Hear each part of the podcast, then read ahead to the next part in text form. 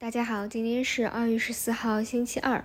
昨天因为肠胃炎啊，没给大家做收评，然后去医院看了一下，据说最近啊爆发的还特别严重啊，有个叫诺如病毒的，所以医生还建议说啊，最好最近都是用公筷啊，我估计，嗯，休息个一两天应该就没什么问题了。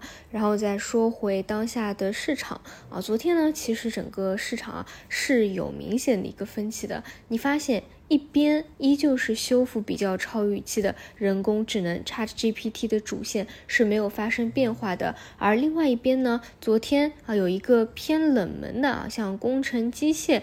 偏超跌的一个方向出现了比较大的一个涨幅，可以认为啊是经济复苏线在社融消息的刺激下表现比较强，但这两者呢是明显不一样的风格，所以呢肯定还是要打一个 PK 的。那么后者呢因为是消息刺激，所以这个持续性是要打一个问号的。我们先保持一个观察就好。目前呢我个人倾向于还是要聚焦在主线当中啊，主线其实就是两个嘛，一个是人工智能，另外一个呢就是一直延续的数字经。经济，那这边的人工智能啊，你会发现其实跟去年那一波炒新冠药有一定的相似之处。像去年的众生啊、以岭啊，本身市值就比较大，而且逻辑上呢说的也比较顺啊。那像人工智能这一波，一开始呢可能炒的是非常概念的，但是你看这段时间走的都是逻辑本身就比较正的，就是比较正宗的一些个股。那么它的市值可能相对比较大一些，所以整体的走势呢也不要去往这个什么连板的方向去想，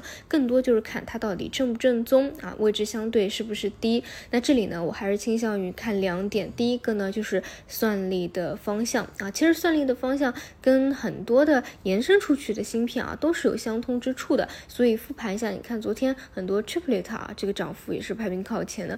那算力算法还是可以围绕着它分期当中做底细。另外一块就是应用端啊，昨天也是涨幅靠前的。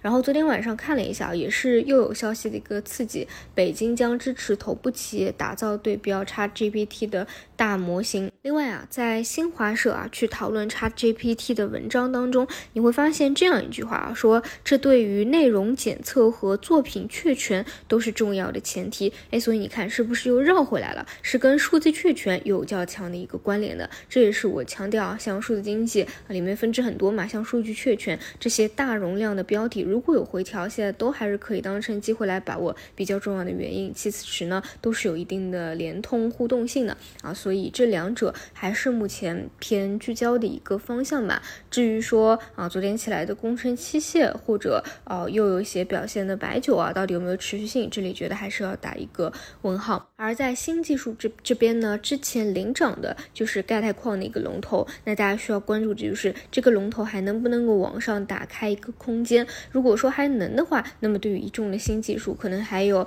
一个表现的空间和余地在。但如果说这个空间给封死的话，也得去注意一下。这一块是不是炒高了的一个问题？总之呢，就是大家要处理好自己手里的持仓啊，密切关注市场的风格和风偏会不会发生一个变化。那我们就中午再见。